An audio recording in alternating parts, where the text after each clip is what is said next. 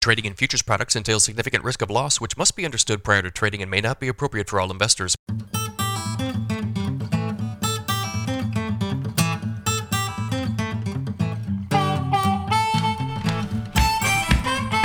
Good morning, everybody. It is Thursday, June 23rd, 5:45 a.m. Central Time. As I speak here, December corn futures down 17 and a half cents at 676 and a quarter. November soybeans down 33 at 1443 and a half.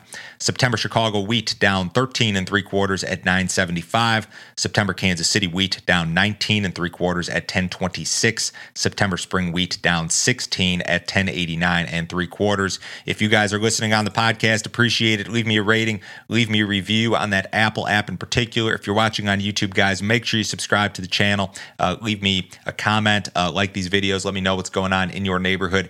If you'd like some additional information from me, go to my website, www.standardgrain.com. Check out my premium subscription service, guys. I send a ton of information direct from me to my premium subscribers every single business day. Morning email has been going out about 5:30 a.m. Uh, you'll get my subscriber-only videos, my text message alerts, all that stuff. I did a video yesterday regarding carry in the corn market, and you may say, Joe, there's no carry in the corn market market. Uh, in some of the new crop spreads, there is from uh, out to say March 23. You've got a little bit. I did a refresher course on uh, the carry targets that I look for every year, and I feel like it's never too early to have this conversation and have some of those targets set. Uh, today, I'm going to do a video regarding recessions and what happens to these commodity markets during recessions. If you guys want that video, uh, just sign up this morning. This deal is 50 bucks a month. You can cancel it anytime. There's no other fee. There's no other obligation. Uh, nobody will try to sell you anything else. You're just going to get a ton of info from me and uh, nothing beyond that.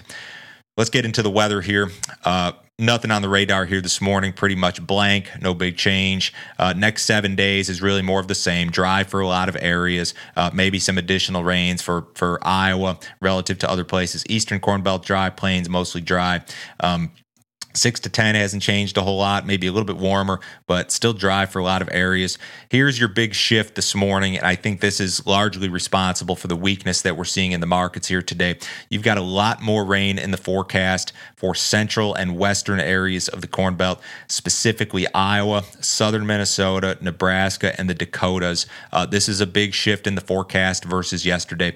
You look at this GFS run this morning, and there's a lot of rains expected to come into those areas uh, in the period beginning, say, July 1st through the eighth or ninth day of July. We're going to be dry up until that point, but during that time frame, you've got a much wetter forecast. Uh, the way that it looks to me, at least this morning, uh, during that time frame. Now, I know that's a ways out; it's still subject subject to change, but this looks quite a bit different for this time frame uh, than it did yesterday. So I think that this shift in the forecast is at least partially responsible for the shift here.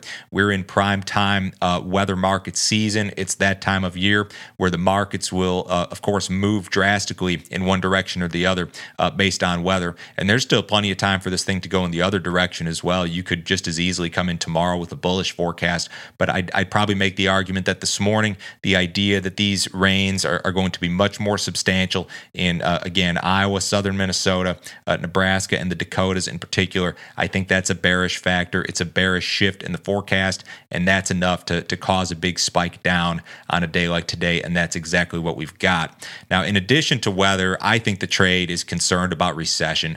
Uh, recession is kind of the big buzzword uh, when you watch the news now. Uh, Jerome Powell said that a recession is certainly a possibility.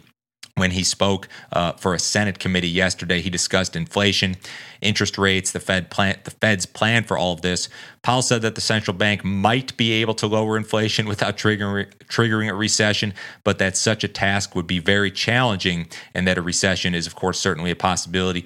Uh, most commodity markets act poorly during recessions, guys. If if you're a premium subscriber, I'm going to have a video blasted out uh, this morning regarding commodity markets and recessions. How do these grain markets, in particular, act during recessions? I'm going to have a lot of specifics, a lot of charts. If you guys are are interested, sign up this morning.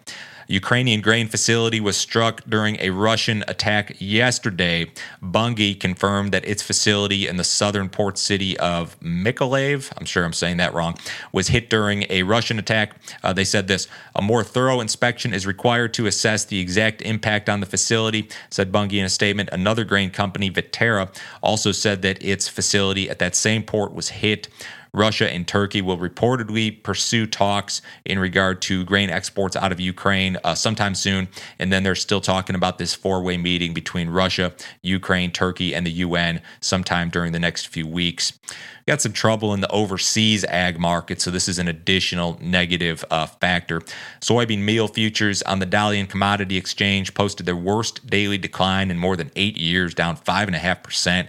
Bean oil on that same exchange down 4%. One analyst in China said this After edible oils plunged, the whole market direction has changed. Domestically, soy meal inventories have been rising and pressure has been quite massive. Uh, Malaysian palm oil futures have also moved sharply lower during the last few weeks. That market has now wiped out all of its gains for the year. Rising supplies from Indonesia, Malaysia are weighing on prices. Palm oil demand reportedly kind of sluggish here. So I don't, uh, I should have said this at the top, guys. I don't have any good news news for you this morning. Uh, sorry about that.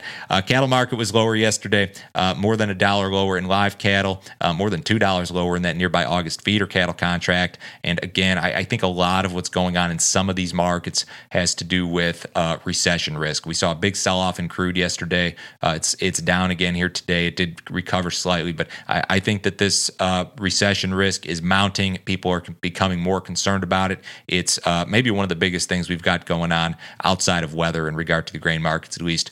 Uh, U.S. dollars higher this morning. Stocks trying to rebound. The S&P's up 28. The Dow's up 150. Bonds are up. Gold's down seven bucks. Crude down 64 cents at 105.54. Last trade in the August WTI. Have a great day, guys. I'll talk to you Friday.